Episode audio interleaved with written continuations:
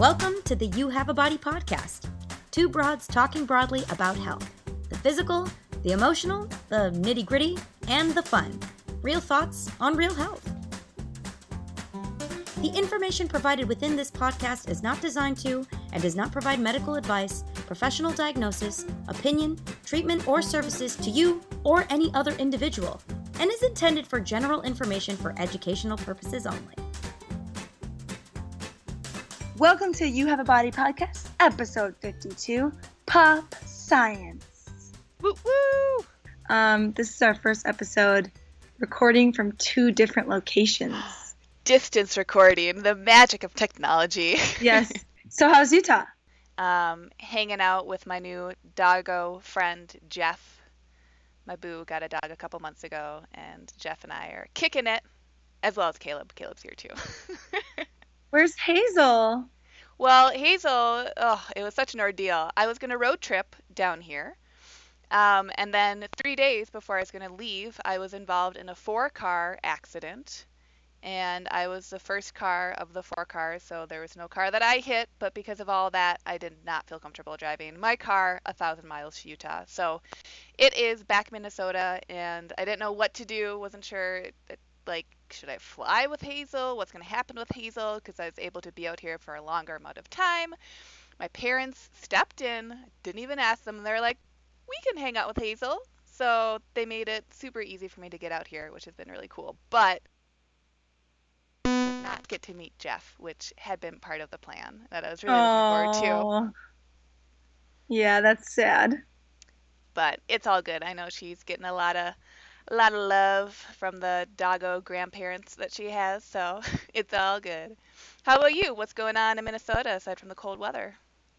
Uh, well, Petey's getting a haircut, so he's going to be extra cute when he comes out. Too bad he'll be shivering his brains out because it's 60 degrees today for whatever reason. So, otherwise, I had um, the best Airbnb renter we've had so far because we never even met her. That's perfect. That's all you want from Airbnb, I know. in and out. she came in, she messaged me while I was in the house, saying that she was in the house and that she was upstairs, and I never met her. She never came down. I don't know if she went to the bathroom in a cup and then just like threw it away later or what, but she never came down. She left the next morning. It was perfect. And you're like, a million gold stars for you. Exactly. Exactly. Are you are you liking being an Airbnb host? Because you've been doing it just for a couple weeks now.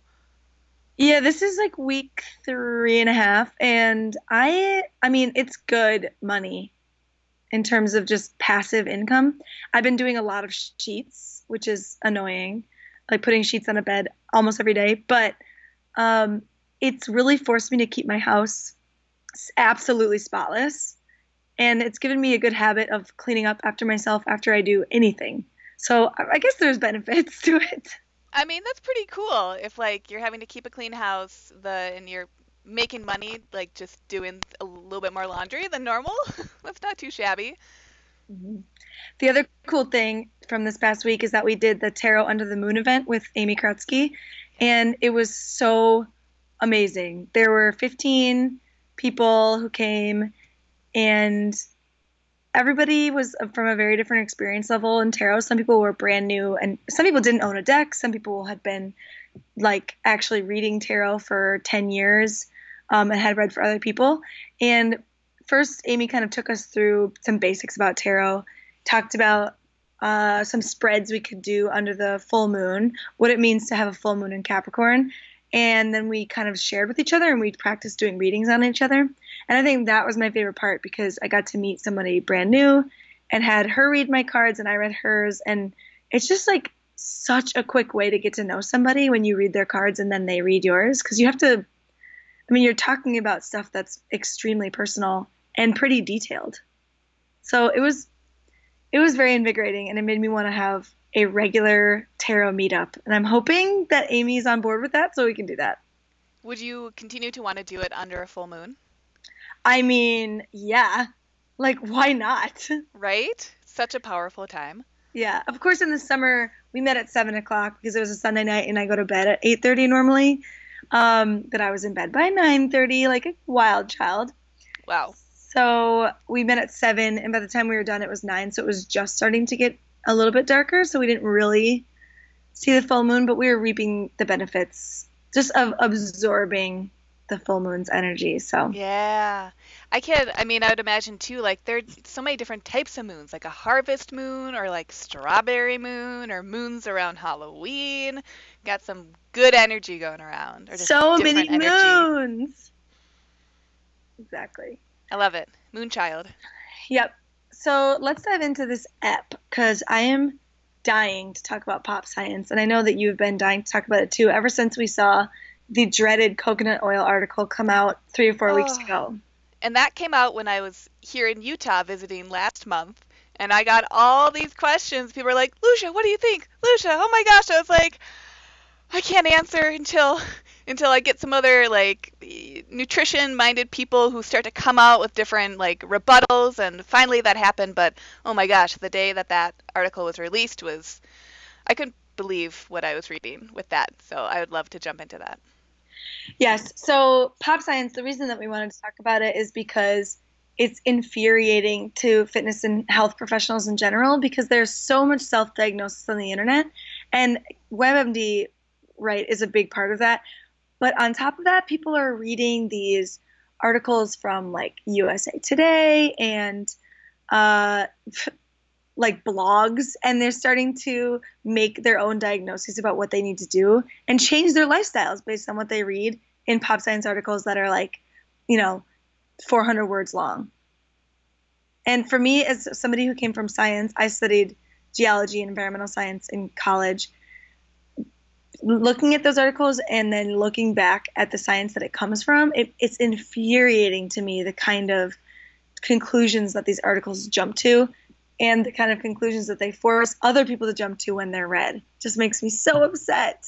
And I think we should also make a distinction because when we say article, that can mean a couple different things. So the articles that we're talking about, especially like the pop science ones, are really like blog posts or articles on websites that are taking information from scholarly articles and pulling information from those in order to create a written piece that is likely going to be trying to maybe push people in one direction or another in regards to health or wellness or really any subject but what we're looking at is is that. So i think when we're talking about articles and how to read an article it's both the like pop article as well as the actual scholarly article that that information is being derived and taken from.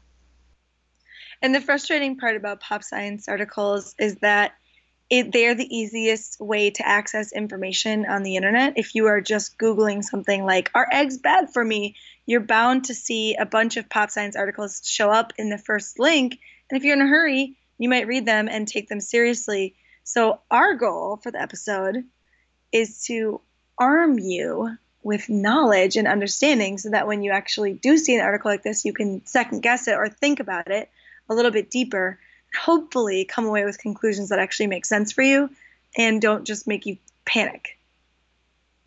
Right, because those articles, they're the pop articles, are typically being written to be compelling, to have a headline, to catch you, to draw you in, and to try and like throw you off of your balance to probably do something that they're asking you to do, or not eat eggs, or to eat. Well, usually it's to not eat stuff if we're talking about food.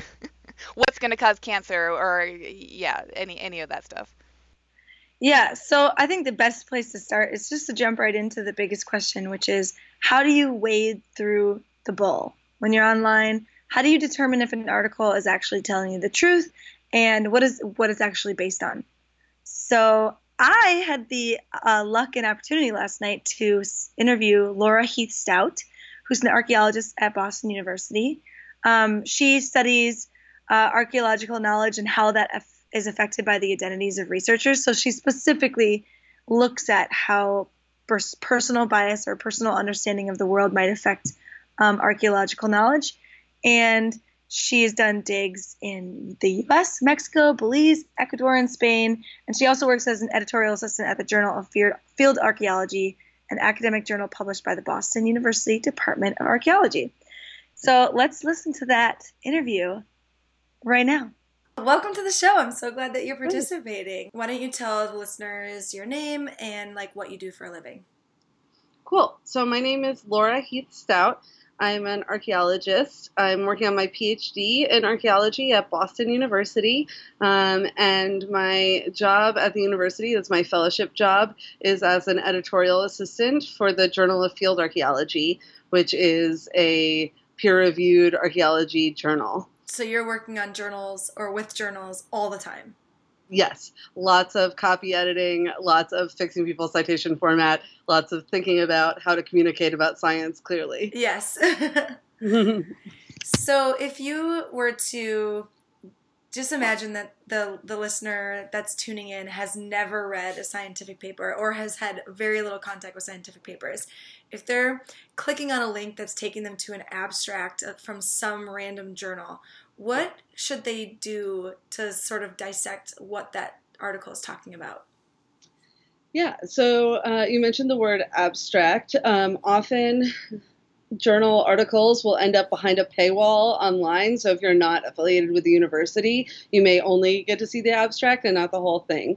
And an abstract is basically a one paragraph, sometimes two short paragraphs summary of the whole thing. Um, and so it's a really great place to start in order to figure out, even if you do have access to the whole article, if you want to slog through it. Um, so an abstract is going to have um, usually the first sentence will be kind of a broader sentence about what kinds of other what the topic is and what kinds of other research have been done on it then it's going to explain um, it's going to do just a couple of sentences of what we call literature review, which is kind of summarizing what other scientists who are working on similar questions have done so far.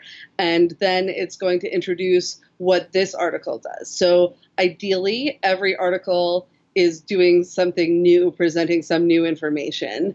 Um, it might say a sentence about the methods that were used. It'll say a little bit about the results, and then the and then like why it's important in one sentence. So that is, it'll probably be like mm, eight to 10 sentences or even shorter than that. And so that's a really useful place to start because it might use jargon words that you don't know, but it is pretty straight to the point. And so you're not going to get bogged down in a huge discussion of what kind of machinery they used in their lab in the abstract.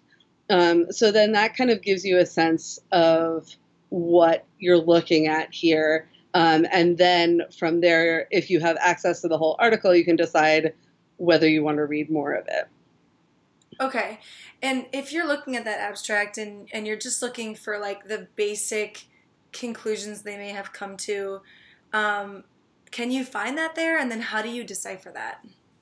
Yeah. So it will the abstract will usually say like a sentence or two about the conclusions, but it won't necessarily explain all the logic of how they got there. That's going to be in the paper. So it's going to be so short and to the point that sometimes when you read the abstract, you're like, okay, you found out that X, Y, and Z, but I want to know more. Um, and so, um, yeah, it's gonna it's gonna be a very condensed version, and that's part of why abstracts exist. In fact, in archaeology, there are some journals that will publish um, English articles and Spanish articles if they're focused on archaeology of Latin America.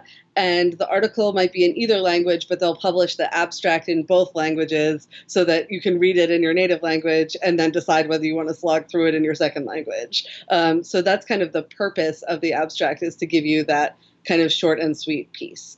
And then if you look at the article, um, there's usually a results section kind of towards the end. So there'll be an introduction that explains what the research kind of question is that might give some background information about uh, what this field is, what we already know.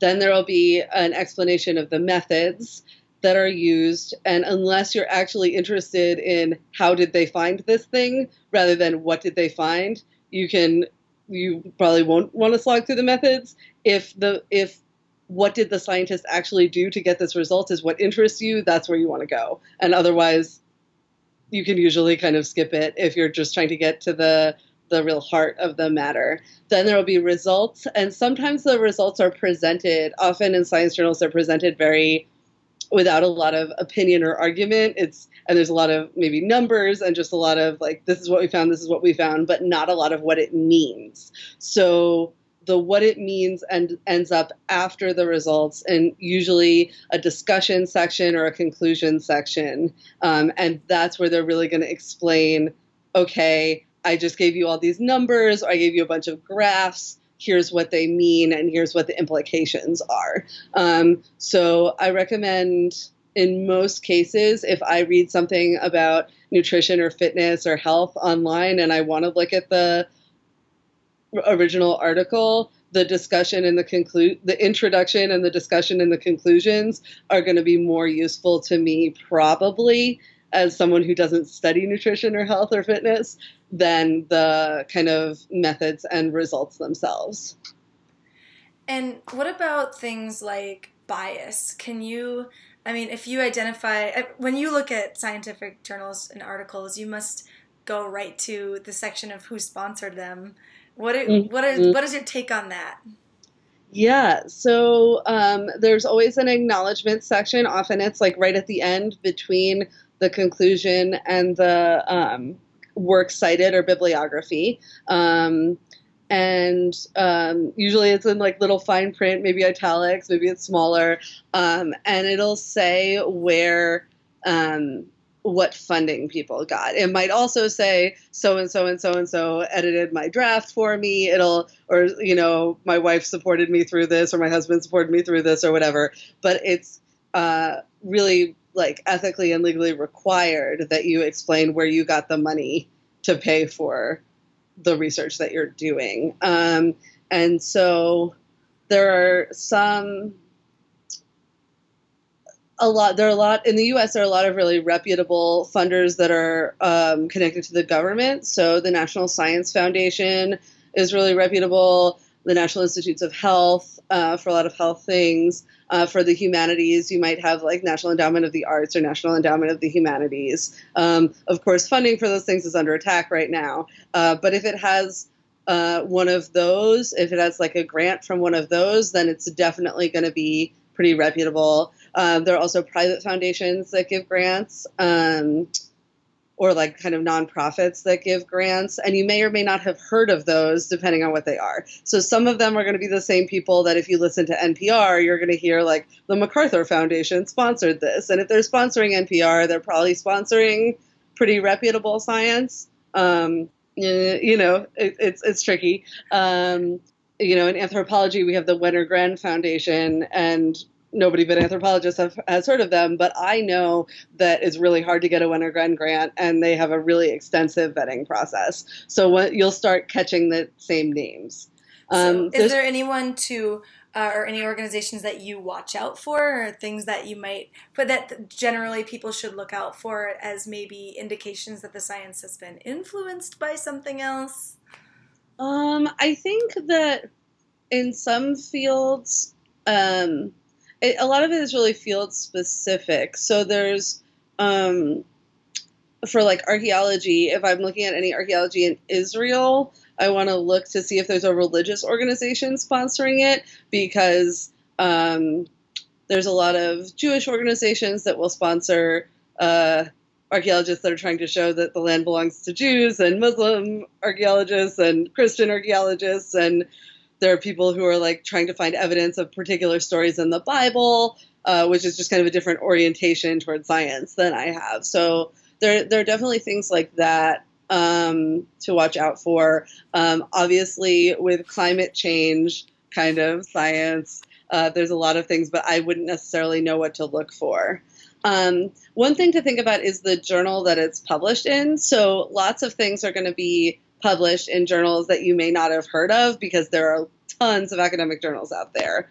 Um, if it's in um, science or nature, it um, it might be controversial. They publish some controversial things, but it's definitely highly vetted. Those are like science and nature are the two kind of uh, biggest deal journals, and they're huge. They publish tons of stuff across the sciences. So there may be other scientists who strenuously disagree with it if it's in one of those journals, but you know that it's by somebody who like is really well educated and has thought really hard about it and that they have sent this article to a whole bunch of other scientists who have said, yes, this is good enough to publish. Um, the kind of more specific the journal, the less likely you are to know it unless you're an academic, um, and so that can be that can be tricky. But um, yeah, you can look at also what organization publishes the journal. So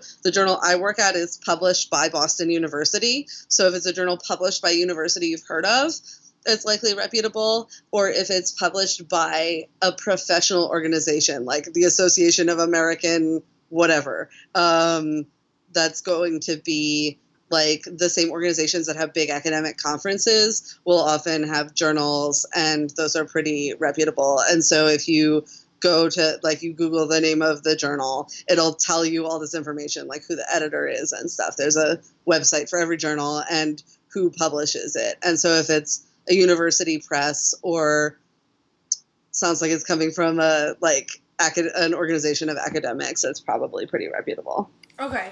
So once you've sort of identified that it's a reputable source and that it's maybe an unbiased article or an unbiased study, how do you then compare what the conclusions that this this article that you came from is drawing versus what the actual science is saying in the in the actual published journal?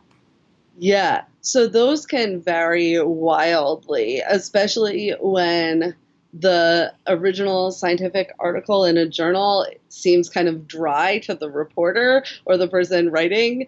They will come up with all kinds of over the top things. So, my favorite example as a feminist archaeologist is this article from Jezebel from spring of 2016 called The Bad Bitches of Stonehenge. Um, and so there, I was teaching an archaeology of gender class, and one of my students sent me this, and I was like, I don't know what this is, but it's not strictly based on the archaeology. Archaeologists don't use that language. That's just not. I mean, we might in talking to each other, but not in educating the public about our field.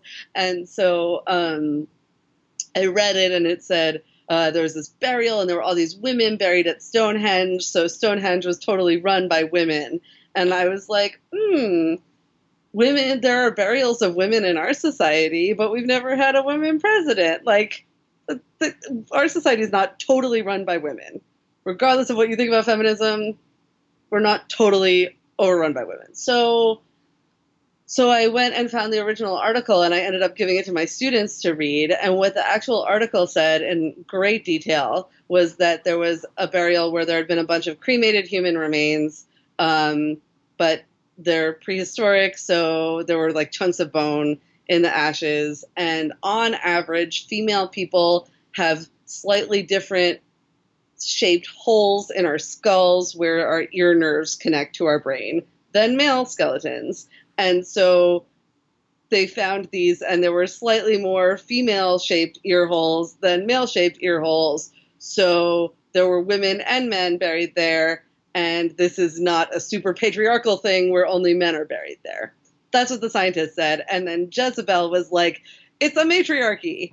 um, just because Jezebel wants it to be a matriarchy. Um, that that would be their spin. And so this happens all the time in archaeology. Um, you get a lot of stuff about the paleo diet that also takes like really specific Paleolithic uh, health information and kind of projects it to mean something about how we should be eating that's far beyond what the archaeologist was originally trying to say. So it's definitely true that with the beginning of farming, people get less healthy. Um, Paleolithic people were eating a hugely varied diet and getting a ton of exercise and were on average healthier than people who are eating like literally mostly bread. So sure, but if you sit in your office all day and then you take a 20 minute walk and then you eat a giant factory farmed steak, your life does not actually represent the Paleolithic. And so people will be like, the Paleolithic people ate a lot of meat, so you should too. and but you, they're taking only one piece of the Paleolithic lifestyle. Right. Which is, yes, Paleolithic people did eat meat. They also ate a lot of plants. They ate a lot of different things. They were super omnivorous. That's what they did. Um, and they got a ton of exercise, and they had to hunt that meat, and it was not factory farmed, genetically modified cows. So, you know, so anything, usually the original scientific article will not say, therefore you should live your life X way. Anything that is drawing conclusions that's like you should blah blah is usually not the original science. Um, and so this happens with nutrition. I see this all the time. Like you should be eat, like drinking lots of red wine. You should be eating lots of chocolate. You should be eating fat. You should not be eating fat. And usually those come from an article that said in these very particular experimental conditions, people who had this slight difference in their diet had this slight difference in some health outcome. But there are lots of health, uh, our health is really complicated. And so anytime there's a simplistic you should, that should be a red flag to go look at the original and look at the conclusions section, the last bit of the scientific article, and you'll see that the scientific, what the scientist is writing is going to, almost all scientific articles end with so, in these circumstances, this thing is true, which implies that perhaps X, Y, or Z, but more research is needed. That's how right. 90% of scientific articles end. And so that reminds you that this is a very, like, each little article is a small piece that all comes together into our knowledge about the world and we shouldn't every time we see a new article on the internet, especially one with a clickbaity title, just assume that we should throw out everything we know and totally change the way we're living. Okay, so I can tell this is something you've thought about a lot. yes, a lot. So, it, have you found that there are places where on the internet where people could go to get more synthesized information that does take into account like the quality of study and the amount of studies done and all of that. So you can mm-hmm. maybe find a place where you can get some detail. Yeah, so uh, there are a whole bunch of kind of science magazines and publications that have staff um, or, or, even sections of newspapers, like the New York Times science section is really good. Um, and they're usually publications that are pretty well known, like Scientific American, Discover, National Geographic, these kind of big um, magazines that also publish things online. And usually they have people whose whole career is to be a science journalist. So they probably have a background in science. They may have a master's in science journalism. There are specific programs that teach you both how to understand the particular science that you're interested in and how to communicate it well. Um, and I actually took a science journalism class a year or two ago because I was thinking about whether I would want to do that. And so many of the people in my class were getting master's degrees in science journalism, and they each were kind of interested in a particular realm. So there was one person who was interested in like water quality stuff, and she was writing about this um, town where the water had been poisoned by a corporation. And this was when Flint was really in the news. And so she was kind of branching off of that. And she knew so much about water quality. And she was only like 24, but that's what she wants to study. And our professor had been studying um, and writing for the public about. Um, all kinds of like criminal justice and all the psychology research that goes into how we interrogate people and how we solve crimes. And so, even though he wasn't doing the research, the academic research himself. He had been on that beat for decades. So he was super knowledgeable. And he was writing for places like National Geographic, Scientific American, Discover, Smithsonian Magazine has some good stuff, things like that. And he was writing for really kind of reputable, although our president would call them fake news, news organizations like the New York Times, the New Yorker, Atlantic, Harper's, that kind of like big thinky magazine. That's what he was writing for. And so those people were hiring him because he was knowledgeable and he was really good at kind of synthesizing it. And so that kind of place, that kind of publication is going to have more reputable things than, say, I mean, I enjoy reading Jezebel, but they got a press release about this study at Stonehenge and they blew it out of proportion. Uh, and there are a lot of kind of more clickbaity websites that will get a press release about a particular study and they won't necessarily go read a whole bunch of other studies and know where this fits in. They'll just make a splashy headline about that one story. Um, there's it's a good sign if the article talks about multiple different scientists and multiple different studies. That is a good sign. Excellent. Um, so, if you were to give just the listeners any bit of advice when they're navigating the world of the internet and uh, and articles based on quote unquote science, what would you say?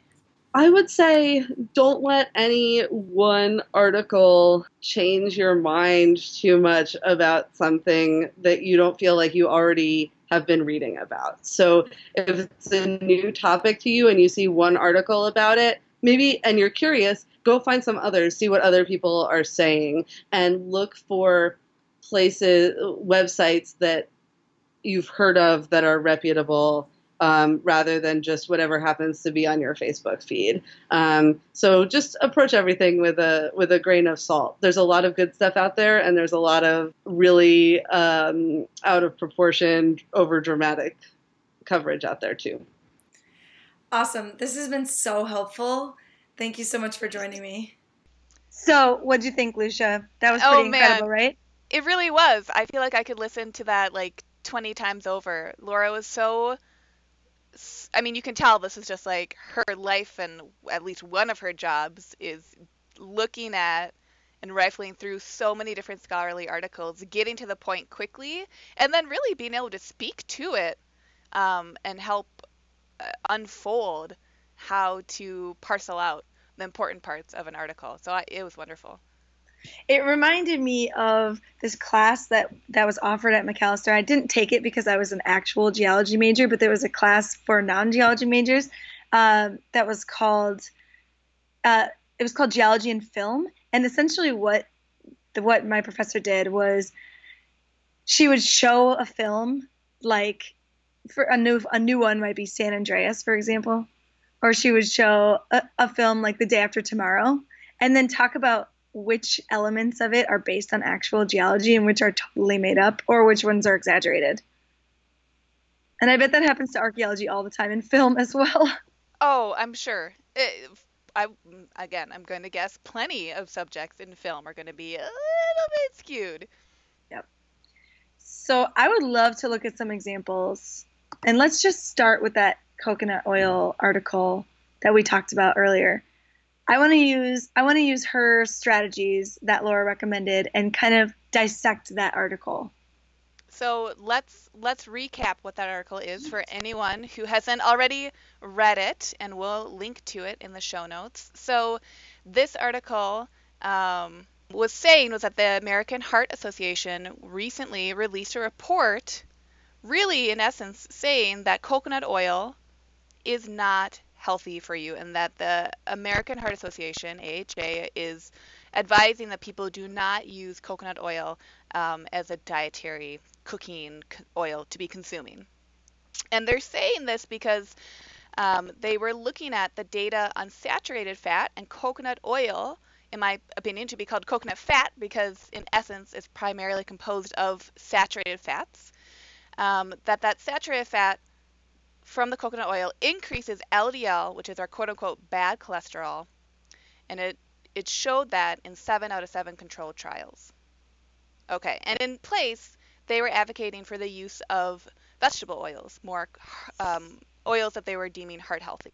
So that's our little recap. So there are a bunch of different studies that are linked to in this article. The AHA review is linked to in there. Unfortunately, there's not a lot besides the abstract that they link to. There's also another article that they link to because they start kind of as usual in a pop science article. They take a couple of tangents, one being um, the tangent of why do you care anyway? Coconut oil isn't going to help you lose weight.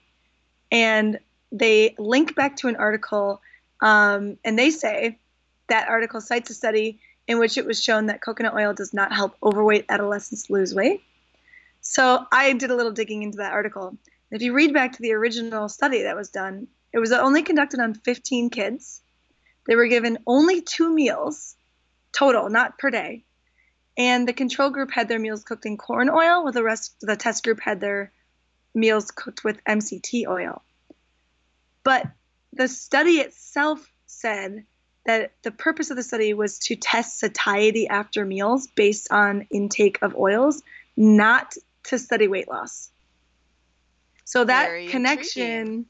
that connection that the article made was essentially to say, well, if they're testing satiety, they must be testing weight loss. But the article didn't say that. And what they found was that in this really small study that there was no changes in interaction on appetite and satiety. So essentially using MCT oil in a meal versus corn oil for 15 kids tested two times shows that there's no direct effect on satiety eating MCT oil, which doesn't at all contribute to this conclusion that MCT oil, specifically coconut oil, doesn't help you lose weight. And at the at the end, in their conclusions, it specifically says um, more research needed to be done, just like Laura said it would. Right, which and then they're pulling obviously they're pulling plenty of information or they're like pulling kind of at strings to get uh, a, a, a they're pulling at strings in order to get a slant. Right. And then the main point of the article draws from this idea that saturated fat is bad for you, which is an assumption that comes from separate studies that were not part of this study. What's your thought on that? I was trying to like make a metaphor and uh, with like cookbooks, and then it's like, no, no, no, no, that that's not a, a sound metaphor for this. It, it's like it's like building a house, like a wooden like A-frame house, and you're using like 15 different types of wood, and you're using cedar, and you're using balsa, and you're using oak, and you're using all these types of wood that are going to have different densities and probably different weight bearing loads. And if you build a whole house out of that and you say, this is a really sound, stable structure because wood is strong. Anyone else understand that metaphor? That's where I'm going so with it. I think what you're saying is that the body, your body functions are directly affected by what you take in. And cholesterol is one piece of that puzzle. And specifically, LDL and HDL are two smaller pieces of that puzzle. And some of them, ways that you take those in might be good and some might be bad. That's a great way to take it. that's yeah, that's the second way to take it. I like it. What I was trying to say is that this article, the USA Today article, is trying to piece together all this different different information in order to make a really sound quality argument. But their argument, once just like you were doing, Hannah, once you dive into the scholarly articles that they're pulling these little sound bites from, it immediately dissolves their argument. So from the outside, it can look like a really scary article. We were like, oh my god, of course I've been duped. Of course I can't consume coconut oil. Look at what it's saying. Look at all this great information. How is this? How has the wool been, co- you know, pulled over my eyes? How long did it take you to look at those actual articles, to pull them up and dig deeper? How long would you say, Hannah? Um, well, it took a while because once I pulled up that first study about the kids' weight loss thing, then I had to go back and look at a couple of other studies that were done. And what for the AHA review, that was like pulling apart so many fibers to get to what they were talking about because they were referencing other studies that that that they've done before. Right. So it it takes a lot of time, but I would say especially for something as important as your own health, that's probably the time that is required. But no one wants to be doing that and it it just I think it shows the power of an article. I have another example for you. Um, there was an article written in the New York Post, and the title of it was No One Seems to Care How Dangerous CrossFit Is. So here's a really good clickbait headline. Uh, the implication in the headline is that CrossFit is dangerous, and the other implication is that um, nobody is taking stock of how dangerous it is, and CrossFit instructors are being reckless. That's what it implies to me when I look at it. Of course, that is a twist on what they were even trying to say in the article, which is once you start reading it, you realize what they mean by no one seems to care about how dangerous CrossFit is, is that people who are doing CrossFit seem to love doing it, even though there may be implications that there are possibilities for injury. Can you debunk that, please? I can. The first thing is that the actual article headline is contradictory to what the article is about because the article is about is interviewing this one woman who says that she loves doing CrossFit even though she hurt her shin on a box jump. So the article headline says no one seems to care how dangerous CrossFit is, but the actual information they're providing you is basically this woman saying how much she loves doing CrossFit even though she bonked her shin once before.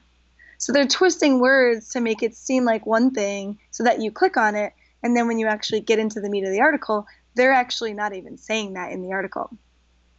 In fact, in the article, they, they talk to a doctor who specifically says that strength training is an essential part of maintaining fitness and building health, who talks about how high intensity interval training is an important factor in, in boosting metabolism.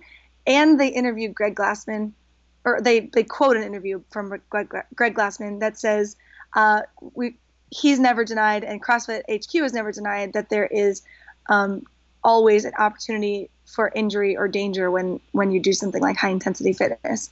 So this is my even somehow even more baffling than misusing the science, which is not using any science, basing all of your information on interviews, and actually say, saying something different in the article than you do in the headline so that people end up sharing the headline versus the actual article and getting confused about what the message is supposed to be. Because think of social media these days. How many headlines will you flip through checking Facebook when you're checking it between meetings or when you're sitting on the toilet or eating lunch?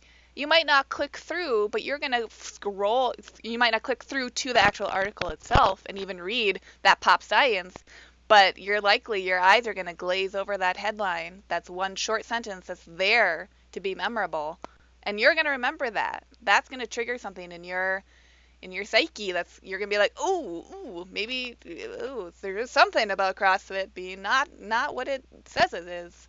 Exactly. And you really see this a lot with CrossFit. If you even just look up, is CrossFit bad? You'll find dozens and dozens of articles that all end up pulling from the same information um, and misusing that information to sort of come up with uh, these ideas based on what the author decided they want to say. Because the reality is, there is not a lot, there's not very many long term studies or any long term studies that I could find regarding CrossFit athletes compared to other types of high intensity training. Because if you compare a CrossFit athlete to uh, somebody who is doing nothing, or somebody who is doing com- something completely different, like swimming, uh, or a low um, a low to moderate intensity exercise, you're comparing oranges and apples. So there isn't any studies done. There is no scientific science really to base it on, besides the science that we've talked about before on the show, which is we know high intensity interval training affects the body greatly. We know that strength training helps with bone density and a billion other things, hormone regulation, et cetera, et cetera. But there is no specific study re- regarding CrossFit athletes versus other high intensity sports and which one is more likely to lead to injury. So I'm calling bullshit. I'm glad you are. and if you're listening and you have a study to show me, please send it my way. I would love to read it another important part that I wanted to pull from from Laura's interview was, and I don't even need to speak to this in detail, but also just to remember of these studies that are being quoted, who is funding those studies? I was glad that you were able to discuss that with Laura because I do think that is important is what what bodies to whatever extent that means were putting funds into the research because there could be some bias because of that. Not all the time, and it's going to depend, just like Laura said, on the institution and how well known it is or um, the, the researchers. But if there's a if there's a company or an institution that is looking for a specific result, there could be some bias within the study. I mean, you not definitely don't take it seriously if you read a study about the limited effects of tobacco and it's sponsored by a cigarette company.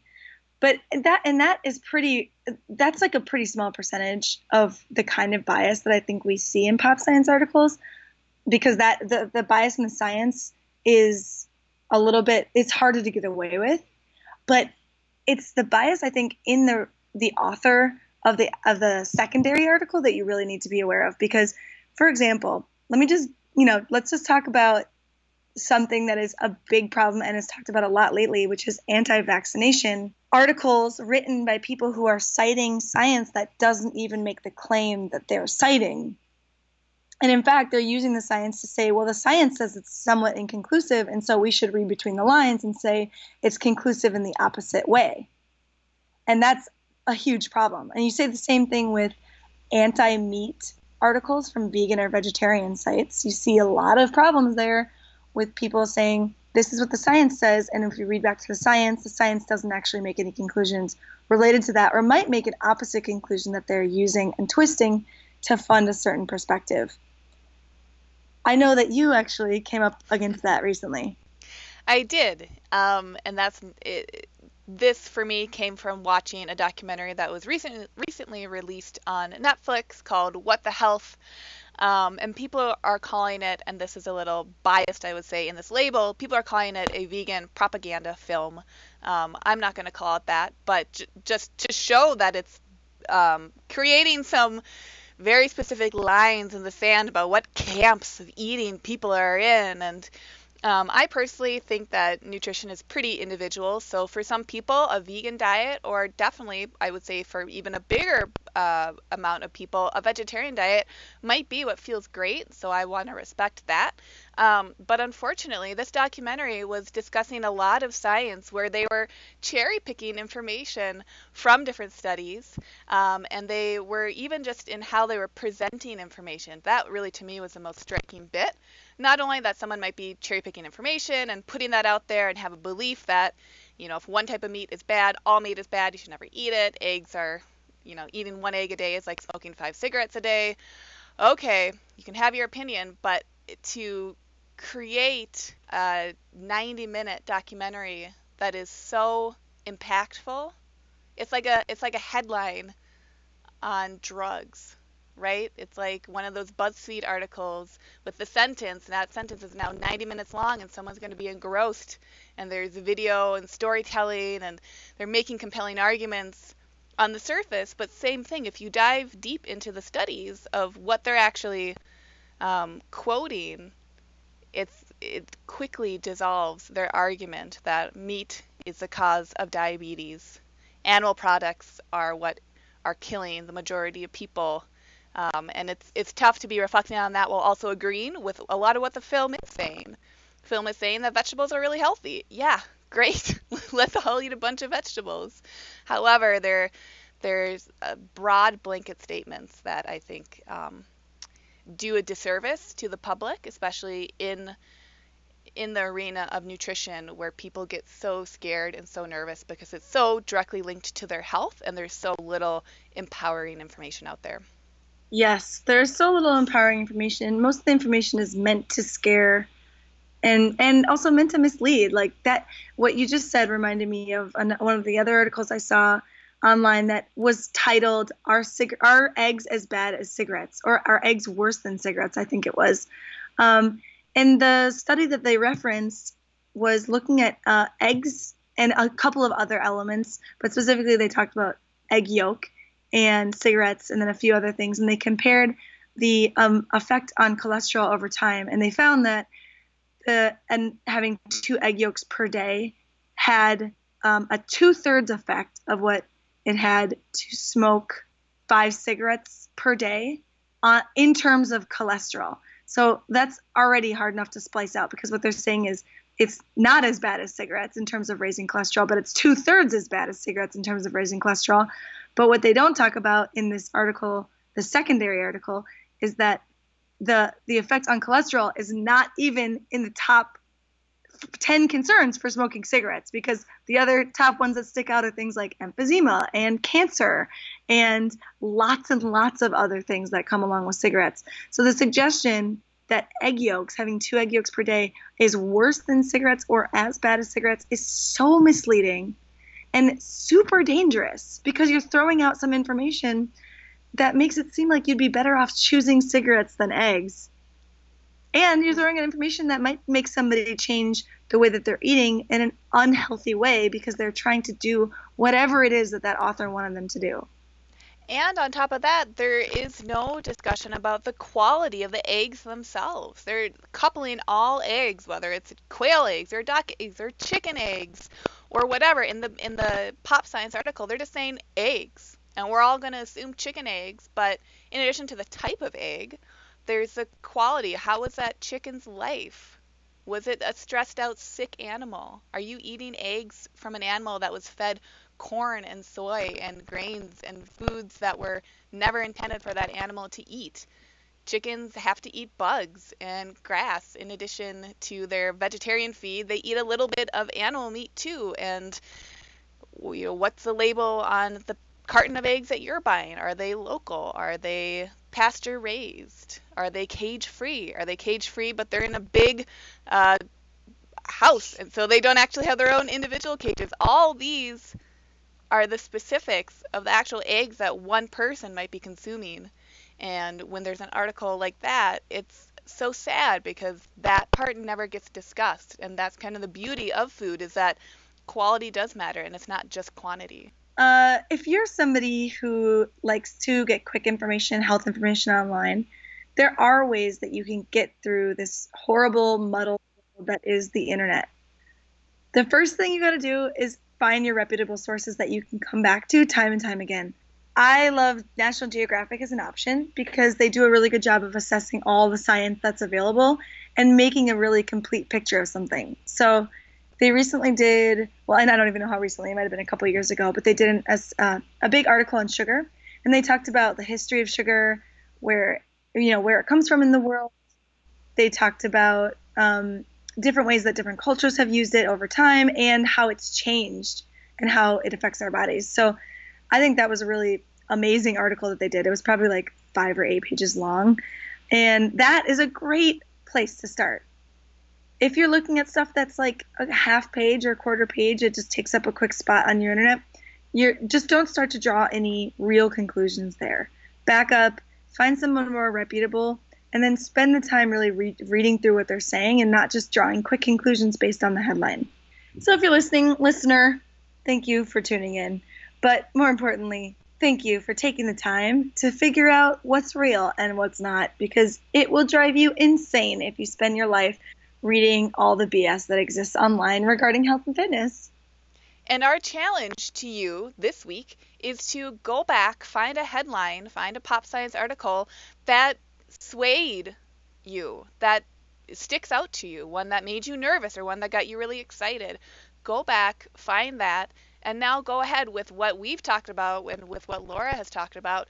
Go back with a fine tooth comb and see, after spending 10 to 15 minutes even on it and researching and looking into probably some of the studies that they're quoting in whatever article you have, see if your opinion changes. And please send us your favorite examples slash least favorite examples of pop science articles you've read because we would love to see them and there are so many to choose from. Yes, please. And in the meantime, everyone, have a wonderful week, and we'll catch you next time on You Have a Body podcast. The You Have a Body podcast is produced by me, Taj Ruler. Subscribe on iTunes, Stitcher, or visit noisepicnic.com for full episode information. Join in on the conversation at facebook.com slash you have a body podcast. Tweet at us at you have a body, or find us on Instagram at you have a body podcast. Let us know what's going on with you, because guess what? You have a body.